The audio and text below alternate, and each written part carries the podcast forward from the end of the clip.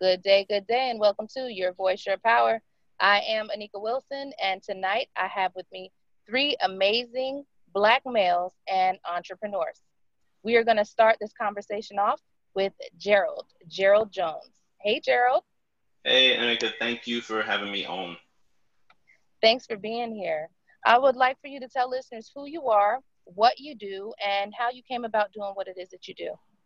Yeah, absolutely. So my name is Gerald Jones. Uh, I host a podcast called Buy Black, the voice of Black business. I've been doing that for about a year and a half now, and uh, that started uh, July 5th of 2016 was the day that that started me down that path. That was the day that we that Alton Sterling was killed in Baton Rouge, Louisiana, and the next day we lost Philando Castile. And uh, it was at that moment when I just finished my bachelor's degree and I was pretty much looking for my next project that I said, okay, whatever I do next, I have to do something to change this. I have to do something that's going to affect the Black community. So, uh, uh, about nine months later, the idea for the podcast actually came to me. And then I launched it on July 5th, 2017, which was a one year anniversary of, of losing Alton Sterling. And since then, it's just uh, it's grown and it's blown up, and we we've touched you know thousands of people across the country uh, and had almost 50 Black entrepreneurs come onto our show. Uh, aside from that, in my real life, I'm also a consultant. Uh, I, I, help small business owners to put organization and a foundation around their business and also help entrepreneurs who have a business idea but don't really understand how to turn it into a business. I help them put a foundation and a frame around that as well. So I, I kind of call myself the small business architect. I like that because the one thing that that resonates with me is that a lot of times uh, blacks hesitate when going into business. It's something that is often feared, and also um, there's a lot of stigma behind supporting it. Um, do you find that at all? 100%. Uh, that is the biggest frustration of doing my podcast is that um, so many people engage with it. They engage with me. They email me.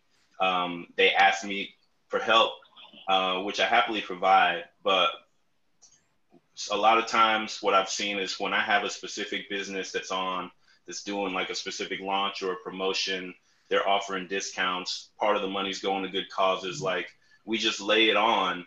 And as I follow up with that business owner, a lot of times the only sales that they get are the things that I bought from them, um, which is just so frustrating because you create a platform for black people where black people listening say yes i'm here i want to support black business and then you say here's a quality black owned business i use the products myself go spend your money. They don't spend the money. It is uh, it is very very frustrating. Even even for people who say i want to buy black a lot of times they're they're not moving. So i'm still trying to figure that that out. Olive, you have any comments for that?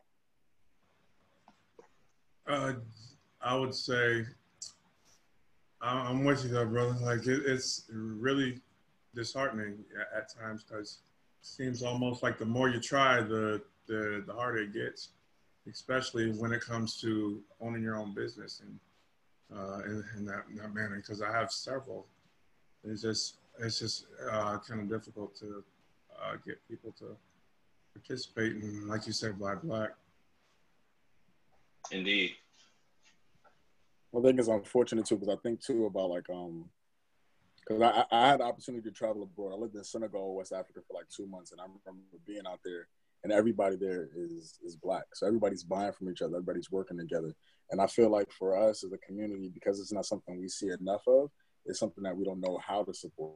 Not necessarily that we won't support. I think it's about how, because it's not something that we're consistently seeing. So it's not like it's not like it's advertised, it's not like it's mainstream, but there's tons of businesses that are doing great. I think for us, it's a matter of us as a people acknowledging that those businesses exist. Like, how do we make sure that we know that they're in existence, as opposed to just acknowledge, um, as opposed to just looking at it from like the business perspective in terms of sustainability. How do we make sure that we exist, and then we can look at the sustainability. That's an extremely good concept because that is the thing is that a lot of times we we feel, you know, as business owners that it's a thing of, of not being supported. But I think education is a big thing. And, Absolutely. you know, an entrepreneurial mindset is a thing. And most people don't have it. And so understanding what goes into building a business, building a platform, and why it's important, you know, the joke is always the hookup, you know, but it's extremely important to support somebody in what they're doing because building it from the ground up, not having franchises, not having chains, not having something, you know, that's passed down from generation to generation and being the foundation of that, that is power. Right. And the other the other side to this is that if we're not supporting businesses to the point where they can grow, when a business grows, it needs employees. When a business is owned by a, a white person or a Jewish person or a, an Asian person, the people they hire when they grow are white or Jewish or Asian, right? If our black businesses aren't growing to the point where we can hire black people, then we're not doing anything in order to give our own community jobs. Because, like you said, entrepreneurial mindset, everybody doesn't have it. But that means the people who don't have that mindset, they still need jobs. They shouldn't have to go out of the community and beg for a job. We should be able to have jobs in the community for Black people.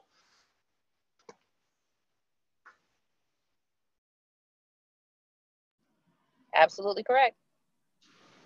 Olive, would you like to um, introduce yourself? Tell everybody who you are and what you do. Sure, sure. My name is um, Olive Omar Sebastian. I'm a writer, author, poet. Um, I recently, uh, within this past year, um, published my first book collection of poems um, for a young woman I wrote uh, for who I feel like I'm still kind of courting from afar. Um, and just um, really taking an opportunity to express and explore like what love means from, um, from the black male lens. So um, speaking about entrepreneurship, one of the things I'm in the process of is trying to see, or working to see, how can I make this something that um is sustainable income for myself, whether it be, you know, um, continuing to publish book, continuing to publish poetry, but maybe even becoming like a columnist or a writer for a magazine to see, um, you know, to hear more of our voices and have more of us reflected. And um, really just put myself out there this past uh, month, two months with this interview included. Thank you for having me and um, seeing what that's going to look like for me in the coming months and years to go. What made you write something about love? You got to break that down. It was it was honestly like love. if that makes any sense. Um, I think um, for me around the time I wrote it, I was um, really at a bit of a bitter point in my life, and um, you know, my grandparents had passed. I was living out of state, couldn't really be around there. Um, my family and be available. And then, um, you know, I guess pouting about that and also focusing on what my agenda was going to be to move back home. You know, somebody came along and I was just like, wow, like, you know, here I am plotting to move back uh, here to New York City. And, you know, I'm just like halted. I finally like, you know, stop and just reflect about things that I want for myself. And, um, you know, I think for me, why I decided to publish and put it together was really just to say thank you. Um, I feel like I, um, a lot of things I didn't get a chance to say or couldn't say or didn't know how to say. Um, really, that's what it came down to, and that's why I decided to publish the book and to really um, create that platform for us as men, um, men of color, but also just men in general, because I feel like for a lot of us, we don't really know how to speak about or delve into like our emotions without getting frustrated or without shying away that's something I'm still working on and um, I think uh, really valuing and appreciating at the same time. Fellas, you have any comments for that? I'm gonna, I'm just gonna ask for comments and keep my input to myself and let y'all have that part.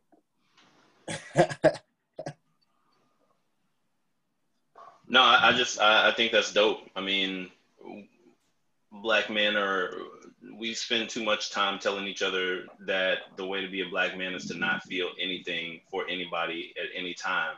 So the fact that not only are you um, openly expressing love, but you're capturing that and then putting it out to the world like that I mean, it's dope. I second the motion. Um, but what I will say is how I gauge uh, love, you know, it seems, brother, it seems like you put a lot of time in it. And time is the essence of love because if if your, your time is uh, you know used fut- futilely and, and uselessly, that that there there's no there's no genuine you know love behind it. And so uh, with you, it's um, explaining, you know, how you've embarked on this mission to uh, write and and speak out, you know, regarding love. And I, I just really commend you on that. That because you uh, put in the time, you put in the, dil- the diligent time to get your message out there, which is what the Oh, essence. Sorry. No, you're right, Ray. What do you guys think about the perception of black men in relationships and feelings and emotions? Because that's why I said I'm dropping the mic on that because that's the thing, you know, there is a perception there. And the fact that he wrote a book about it, that says a lot about it. What what do you guys think the perception of black men and emotions? What do you think people think about you guys? You mean as far as you know different demographics, or are we talking about just uh, within uh, the the black hemisphere? Within the black hemisphere, like the role of a black man, you know, um, men in general have this perception of not having emotions or not tapping into emotions and and not showing their feelings, or even some people may think, you know, being aggressive, or maybe that's the angry angry black woman. I get, you know but either way, I just want you guys to have the opportunity to shed light on that, on um, emotional intelligence. You know, what what do you think about it? What do you think people think about you, and what do you think is the truth about being a black man and t- being tapped into your emotions?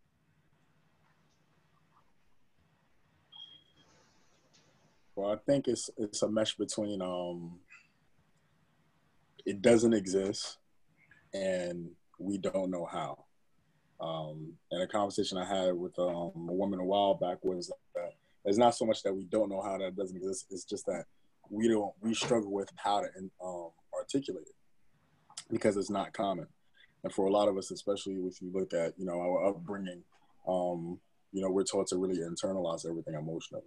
If it's not related to uh, to sports, there's no real reason for you to be shouting or crying for that matter. Um, and even in that, you know, we, we tell you um, to man up. And I feel like it's gotten so toxic that um there are some women who perpetuate it as well. I've heard women tell their boys, you know, man up. So um I feel like it's just it's just become so ingrained in our culture that it's not even it's, it's not something that we think about as something negative. We just think about that's just it's just a cultural thing. It's just it's just how we bob. That's how we get down. Yeah, I what I don't like is that the, the stereotypes that we do get, you know, that we don't care. We just using women as a uh, uh, something to get on off and, and whatever else in, in, between. And but I think that they would find, you know, black men uh, uh, some of the most loyal, some of the most uh, caretaking, and making sure that the household is taken care of. You know, uh, whether it's bills, whether it's uh, making a woman feel safe and everything else in between.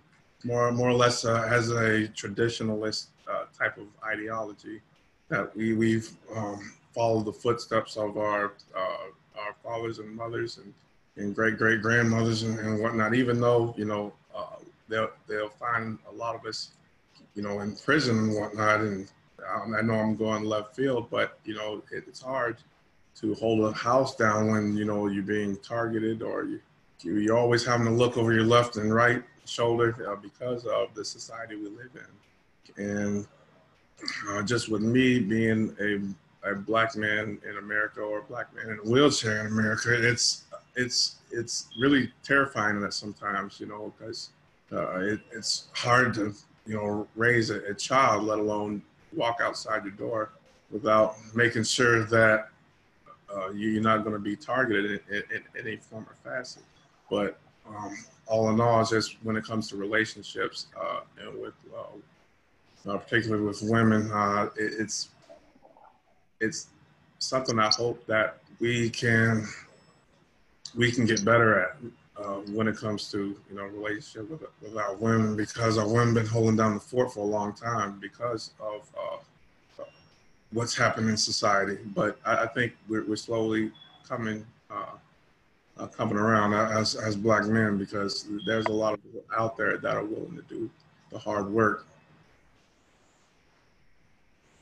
Yeah, what what I'd say just how do people see us? Um, there's been 400 years of propaganda telling people exactly how to see us, and it still it still works today. Um, I I live in a in a very corporate lifestyle, and I deal with it in the corporate office. I deal with it on the street. I deal with it in the neighborhood. Right? It's um, people see us and they see anger, they say see aggression, they see something that is a threat, and even when you go out of your way to uh, be none of those things, uh, you're you're still accused of it. Or uh, when someone has a problem with you, that's that's how they describe you to somebody else who they want to come and solve the problem.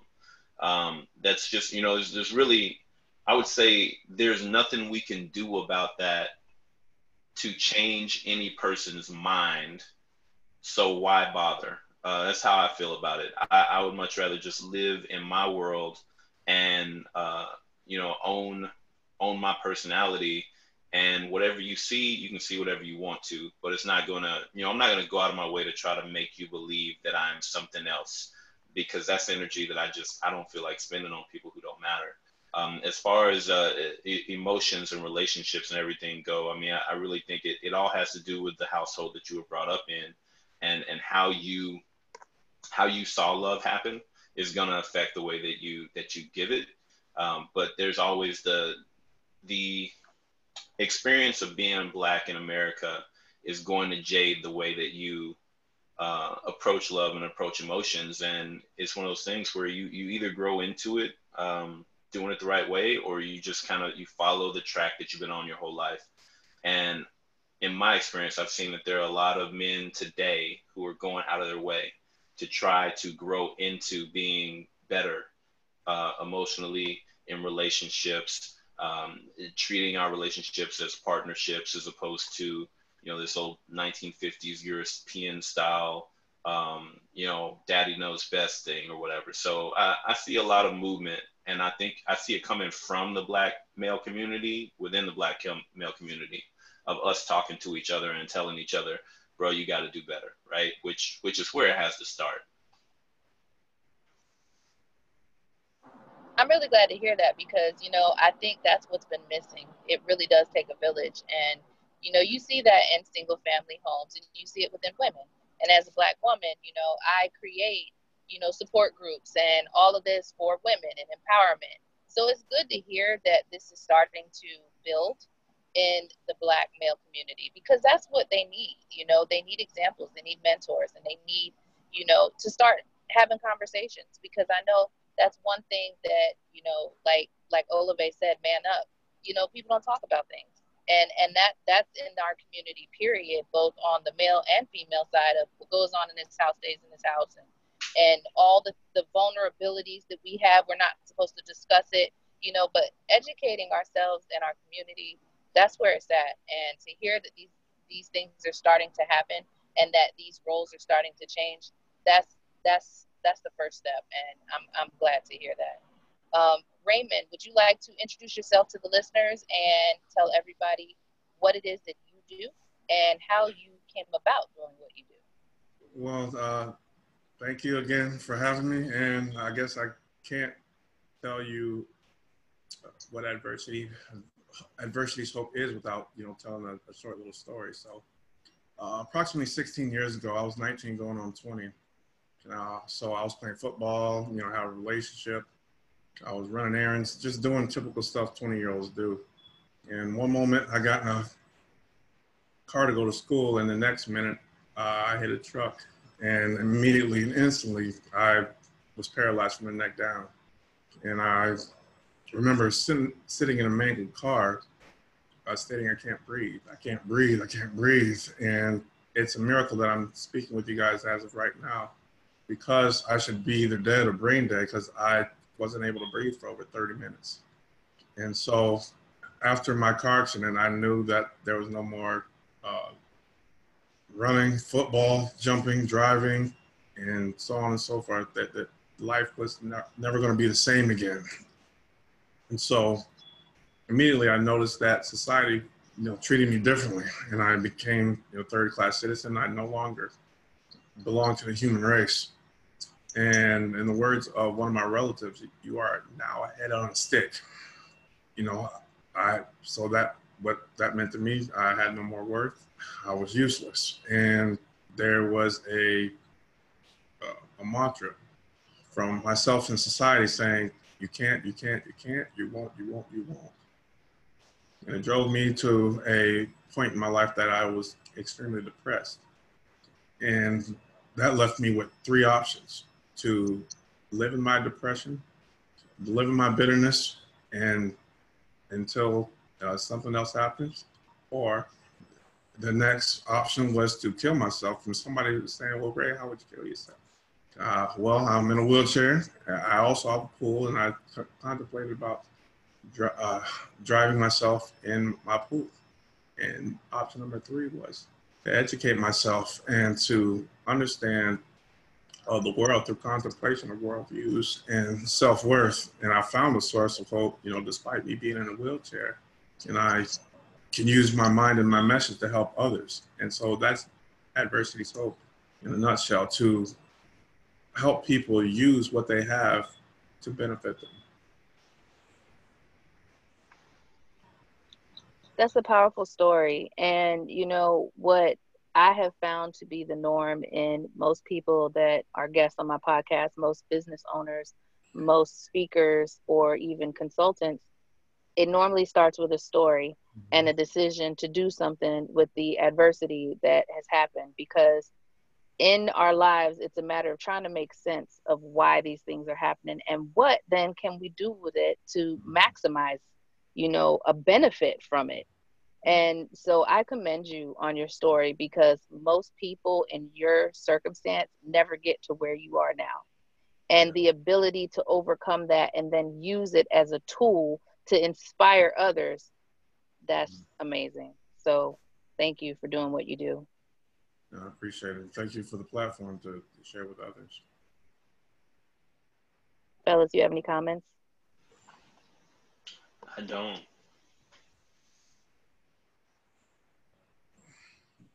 I think uh, Anika said it best, man. I think it's beautiful that you're able to do this work now, and like you said, it's yeah, it's just beautiful that you're able to do this, and um, you're continuing to do it. You know what I mean? For a lot of people, you know, when we have setbacks in life, people give up, and here you are not doing that. I think um, your presence and what you represent is inspiration to everybody, and I, I thank you for that. You know, I really do. Appreciate that. Thank you. I say, I'm sorry. So this makes me think about another frustration that I have. Um, we don't pay enough attention to to how we treat people once we deem oh there's there's nothing i can get out of you mm-hmm. right um, what you just said when you when you said that um, everybody said you can't, you won't, and you you basically were no longer a human being. Mm-hmm. Um, that kind of resonated with me because um, there's there's another um, there's another group of people who who get treated like they're not human beings um, when somebody doesn't have a home anymore. A lot of times we, you know, this is a homeless person. This is a homeless person. This is a homeless person. It's like, so what are we putting first? We're saying this is a homeless and then they're a person, right? And they get ignored. And it's like people experiencing homelessness, people experiencing a disability, right? That that language language is so important because when we say oh you're a disabled person or you're a homeless person it's like you are no longer equal right and I, i'm sorry that we as a society function that way uh, what what are some of the things that you feel like we either could or need to do um, just i mean as human beings to shift that to change that? Because i feel like it, it, it changes everything when when it's just hey i'm still looked at and treated like a i'm part of everybody else. Like i feel like that opens a lot of doors for people or it might even open up just uh, the mental shift that you had on your own uh, other people might need a little bit of a boost of people still see value in me in order to do what you did. So, what are some of the things that you think we need to do better? well, well, some of the things I'm doing now. Okay, for example, um, if people would close their eyes and hear me speak, they, they would imagine an able-bodied person. But when they see me, you know, in, in this wheelchair, they, they see me as a subhuman or a zoo animal. And I'm more than just this chair. And what I've done is I want to use this chair to meet people where they are in their limitations. Uh, because everybody has limitations, whether you believe you do or not. And so mine's, my limitations are just visible, where you guys' limitations might, you know, be uh, uh, undisclosed. You know what I'm saying? And people people would have to ask you what your limitation may be to understand or, or to know what they are. And so uh, one is what I said earlier, and uh, what the brother uh, um, was talking about earlier about about uh, love, which is time. And so spending time with one another is is one one of the most uh, mundane things we can do but the most powerful thing we can do because money you can get back, but spending time with uh, the, the four or three of you now, I can't I can't get that time back. You know what I'm saying? And so these are the valuable things that we take for granted that we can do each and every day, and just uh, to build up not not just your own brand your own brand, but like you said, hey, hey, let's do something for the homeless. Let's do something for the misfortune. Let's do something for the orphan. Let's do something for the widow. And as we come together as uh, as as a group that we form, even at this moment, you know, is, is just spending time together and understanding oh, where we where we were, where we are, and where we're headed as a people, as a human race. I appreciate that.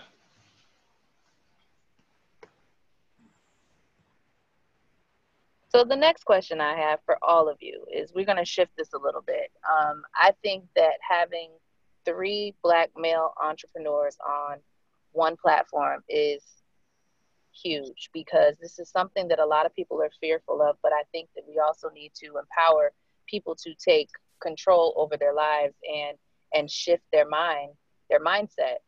Um, I want to ask each of you, what tips do you have for people that may have ideas, gifts, talents, education, uh, dreams, aspirations, and are sitting on them because of maybe stigma or generational curses or, um, as Gerald said, you know, how you were raised, background. What message or tips do you have for those individuals that may be listening to this podcast? I guess we could start with Gerald. Oh, mine is easy. I'm wearing it. What's it say on my shirt? Don't ask permission, change the world. Exactly. Don't wait for somebody else to validate you. And nobody else can validate you. And, and that's a big problem I see in the black community is that, well, if Nike didn't say it, then it ain't real. If you're not, if your product isn't in the, the Kroger grocery store, then it's not it's not a valuable product if this person didn't endorse it or if uh, you know it, it we wait for other people to come and validate what we're going to do before we can say oh i can do that no don't ask permission from anybody if you have something inside of you that needs to come out then just create it if you want that thing to be a billion people strong make it a billion people strong those people will validate you as you are building. But don't go up to somebody else who's already got a billion dollar industry and say, hey, can you co sign me? Because one, they don't exist to do that. They didn't ask somebody else to co sign them, they don't exist to co sign you. So just get up and start building.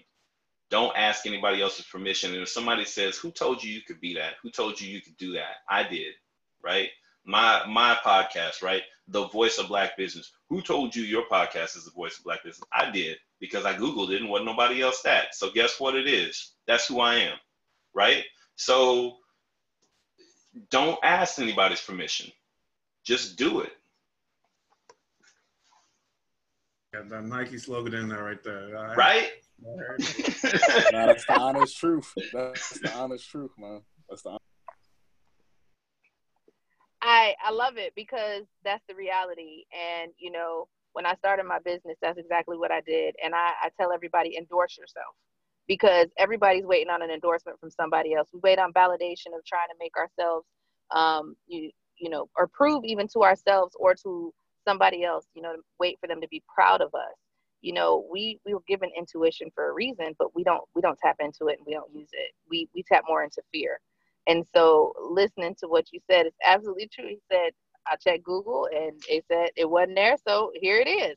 And that's the truth. So I mean, I was dying laughing. It is so true though, because at the end of the day, what's the worst that could happen? right? Somebody's gonna come and be like, "Well, I'm the voice of black business." Google didn't have that. Right? You need to prove it. Exactly. As far as these people out here go, I am. So you're going you're gonna have to. If you want the throne, you're gonna have to convert them. So yep. yeah. Get up and show up. All right. Olive, you have any comments about business or any tips or tools or messages? Well, I would really add to that because I feel like that was something that held me back from my book for a while in terms of like that validation. And I feel like once I got out of that mindset, I was able to publish it. I was sitting on this book for like for too long, and then once I got through the process, I was like, man, it took me this long to do something like that, um, literally. And um, I think to add to to Joe's point, I would really say um, it's all about also. I think also how you speak, like changing your language about what it is that you want. So um, I know one of the things for me um, when I speak, I try to be really intentional about what I say. I think the biggest thing for me is to stop saying words like try. I feel like when you say try, you already doubted it yourself, you know, before you even made an attempt. So just say, you know, that you're doing it or you're attempting. Um, and I feel like changing how you speak and even changing the people that you're around have a large influence because sometimes the greatest validator is going to also be yourself. And sometimes the people that you're around you know, they can say they love you, they can say everything, you know, you want to hear under the sun, but they may not always necessarily have your best interests at heart. And I think that um, it, it's difficult to find those people because those could be those could be friends, those could be, you know, random people that just see you on the street. But I feel like um, really putting yourself around those those like-minded people, the people who are going to drive you, the people who don't want you to be stagnant, um, that's really important. And then, like I said, going back to Joe's point, just validating yourself and just really being your own affirmation. Waking up in the morning and telling yourself something positive, um, going to sleep and doing the same, or you know, looking yourself in the mirror in the middle of the day and just telling yourself, "Yo, I'm the stuff today," and that's that's that's, that's all there is to it. Um, those those are things that I feel are, are, are the most important.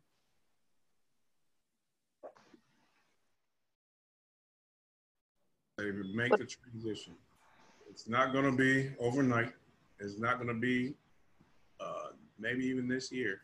But make a transition. If you at a uh, nine to five, that's cool. But still, there's an opportunity to make a transition when it comes to having your own, doing your own thing. We're, because we're one, we're an autonomous people. We want to do what we want, how we want, and when we want. And you can't do that on somebody else's platform.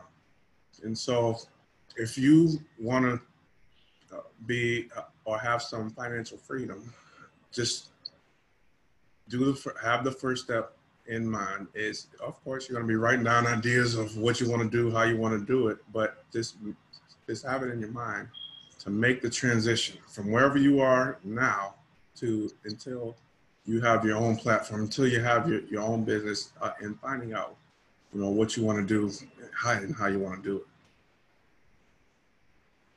Yeah, can I add one more kind of controversial thing to this too? If you are in a small to medium sized city and you want to do this, move.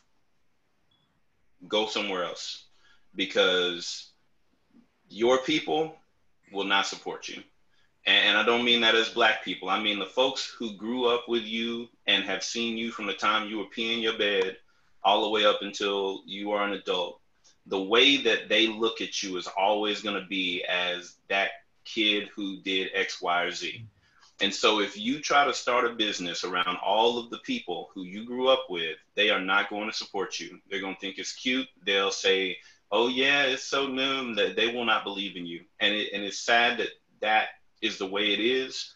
but that's just the way that it is. Uh, it's just like the fact that your parents, no matter how old you get, they will always see you as a teenager because that's the last time that you lived in their home.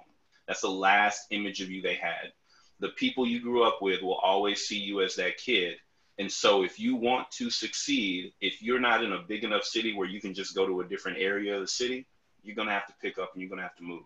Got to go somewhere new, reinvent yourself. Well, because there's a saying, a man has no honor in his own town. So, I mean, uh, I agree 100. Unless you you have a internet based business, but yeah, I, I got you. Because they also say home is where the hatred is. So you got to pick and choose uh, where you want to lay your head at the end of the night, too. I never heard that, but um, I, I believe it. I'm gonna write it down and stamp it because, you know what, Gerald, you're you're right on point. I literally had to divorce, you know, most of the people in my life because I finally realized it was the people around me that put that doubt in my head that I held on to for 20 years, and you know, I always had that intuition, but that doubt kept being stamped every day, every day. Every idea I had was like, you're so crazy," you know. It was just that simple. And when you think outside of the box, or you leap, or you have faith, you gotta you gotta bank on that, and you cannot bank on the perceptions of other people because you're gonna continuously look back and not forward, and you're gonna go back and not forward. And so, moving I, I, used to tell everybody I was a, a counselor at a treatment center, and I would tell them change your environment nothing is going to change. You can change everything about you, but if you never change your environment, nothing is going to happen. And that's that's real. Yep, yep. Well, do either of you have any last comments or anything that you would like listeners to know about being a black man? Mm-hmm. Uh, I would say this regarding the stigmas, you know, because various stigmas uh, stick on me, but but are amplified. For example, uh, when it comes to uh, the, the simple-minded or the low IQ, you know, where people don't even come to talk to me; they come to talk to either my wife or my caregiver because I'm sitting in a wheelchair and they they think I'm um, uh, so stupid that I can't hold a conversation or articulate myself, and so uh, I guess as uh, as being a black man, don't become a stereotype and uh, I guess try to break those stereotypes by living a altruistic life as as as much as possible.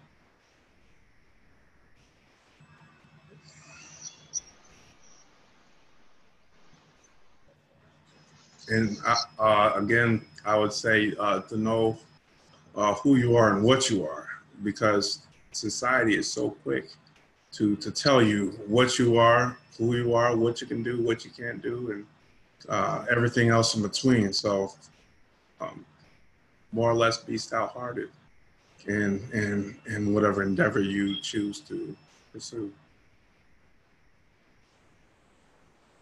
Yeah, Olive, I'm gonna defer to you, man. um, now I, I, I'm not gonna hold you. I don't know if y'all all saw everybody's facial expression when she asked, but everybody's face was like, oh man. I almost said a moment of silence. I almost said it because I was just looking. I was like, okay, but you know what? That's like, real though. But, That's but real. no, I, and I, and I think I think I think um Gerald of as you must have read my mind because I was thinking, you know, like um, I think the biggest thing is, is really just vulnerability. I think um, somebody told me, like I said earlier, vulnerability is like a superpower, and I feel like um, something as simple as you telling somebody um, "Good morning" could bring a lot into your into your day. Um, simple as um, a kind gesture, you know what I mean, could bring a lot to your day. And I feel like, you know, instead of us being so caught up on worried about what it looks like, we need to be more so thinking about what it feels like um, to have that in you, you know, to for, for, for you to feel love enough to want to do that for somebody else and not have to worry about, oh, well, that doesn't look man enough, that doesn't look tough enough, whatever the case is. I think um, once we can start putting those things into action and just stop um, making them words, then um, yeah, sky's the limit for, for all of us.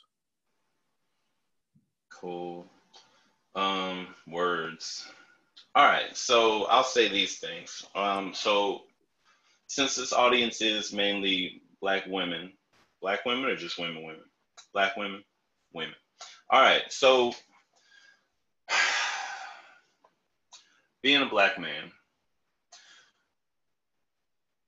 I feel like that we people spend way too much time and energy trying to tell people who are in a different demographic from us how they should behave. Even if we're right, it won't work. Such as black people telling white people not to be racist is never going to work. White people telling white people not to be racist is what's going to have to work. Black women telling black men not to be trash is not going to work.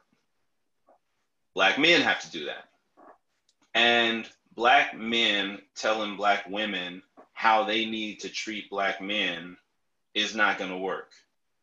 Black women who have experience and knowledge and wisdom have to raise black women. Black men have to raise black men. And when I say raise, I don't mean like childhood, I mean as peers. We need to spend more time and energy lifting each other up. And that doesn't mean constantly with words of encouragement. A lot of times it means that thing you just said or did was not right. Here's why you should never do it again. That coming from a peer is going to go so much farther, even though they'll, they'll get pissed off and they'll probably buck back at it. And we do our male thing of I've got to, you know, my testosterone has to save me because my emotions just got hurt right? But when that conversation is over with and this person walks away, he's going to be thinking about it more than if it was somebody else who said it to him. So I'd say to the women in the audience, if, if you want to see more black men behaving in ways that um, that make you feel like the queens that you are, then you need to find the black men in your lives who are exhibiting that behavior and you need to encourage them to do more of the conversations like what we're having here with other black men. Uh, because you going to do it is not going to get the reaction that needs to happen. But you encouraging men to do the right thing, that's literally how black culture works anyway. We are matriarchal people. That is our history. And so when a black woman comes and looks a good black man in the eye and says, You're doing great things, I need you to turn this direction and go over here and help these people. When we follow, when you do that, we move, and when we move in that way, we make a difference. So um, use your power of intuition. Use your power of, as I, another woman I spoke to recently said, you know, black men are the head, but we are the neck. Use your power to direct us towards where we need to go, and then send us in that direction but men have to raise up men and, and women have to raise up women. And so on both sides, I think we need to do a much better job of uh, encouraging each other, but not constantly getting into the bashing each other because that's what it always devolves into. So that's that's really all I got to say about it. I guess I'll make one more point. Uh, it, it kind of piggybacks off Gerald, but it, more or less kind of drives my point home as as far as knowing who you are and what you are. And when when we are in relationships, or when you get into that relationship and you are really considering uh, this person as somebody you want to spend the rest of your life with or a lot of time with, I believe that there's uh, a, a, way to gauge how to uh, how to decipher truth within within a person. And there's four basic questions for life, which is origin, meaning, morality, and destiny. Origin, where do we come from? Meaning, what's the meaning of life? Morality, how do we decide right from wrong? And destiny, what generally happens to us when we die? And so, if a man and, uh, and a woman or, or, whoever or whoever decides to you know spend the rest of their life with uh, that significant other I think it's important to engage in questions like these to get a firm grasp of who you are about to spend your time with.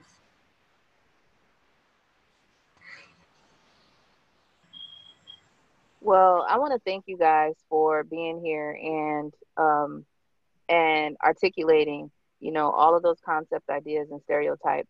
Um, the reason why I chose to have this platform is because, as a black female, you know, the role of a black man is important, but the stigmas attached they affect everyone society, business, relationships, families, all of it. And as a black woman, I'm trying to heal from the the bad parts of that, but also change the perceptions and create healthy relationships and teach our children what the roles should look like instead of anticipating what society says they look like you know? And so i want to thank you guys for being here. Um, this is a conversation that I want to continue on and on and on and just keep going and keep going. And you know, Gerald, what you said is so important because that's something that I've learned to do is to just kind of lead people to the water and let them drink, you know, and just kind of let it happen because it's it's often that as women we often try to just orchestrate everything. But we got to understand that we have a role too and we have a place, but doesn't mean that we we don't have to have anything to do with it, but we can help the process. But let somebody else do the work. And, you know, I'm glad that you guys are here. I'm glad that you have your own platforms for what you're doing. And so the next thing I want is for each of you to, um, starting with Gerald, tell listeners how to find you and um, go ahead and tell them your website information. Yeah, absolutely. So you can find me at gerald at buyblackpodcast.com. I've got several websites. I got one for the podcast, buyblackpodcast.com, but uh, the main thing that that I'm promoting right now is uh, starting in 2019. Uh, my first signature program is coming out, and that is called Dope Business Plan. And you can uh, you can sign up to get updates on that at dopebusinessplan.com. Basically, I'm just helping those entrepreneurs to take their ideas, turn them into actual structured business plans that you can then turn around and use and make money. So if there's anybody out there that you know who um, is constantly talking about their entrepreneurial spirit, constantly having these great ideas, but they never really seem to get them off the ground. I can help them put a foundation and a frame around it. Just go to dopebusinessplan.com and uh, sign up right there, and we'll be in touch. All right. Now, what about you, Olive?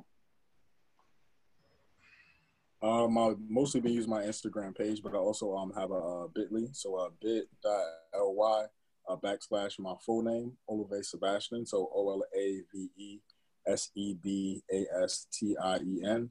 Also, um, choosing my Instagram page, which is rare underscore O Godly. And I also have the book um, with the link in the bio as well as um, available on Amazon. All right, all right. And what about you, Ray? You can reach me at adversityshope.com, A D V E R S I T Y S H O P E. Uh, and, uh, or you can email me at uh, ray a at adversityshope.com. All right. Well, I am Anika Wilson. I want to thank all of you guys for being here. And I definitely want to continue to support your businesses and get your information posted on my platforms because, as you said, we really need to uh, kind of funnel you know, men your way, um, starting as young as possible to as old as possible, and start changing these uh, the trajectories of these lives, relationships, and and businesses. So, thank you guys for being here. Thank you for having me on. Well, thank you, thank you as well. I appreciate it, Nick. Yeah, appreciate right. it. Thank you as well. All right, this is another episode of Your Voice Your Power. I am Anika Wilson. Stay powerful. Peace.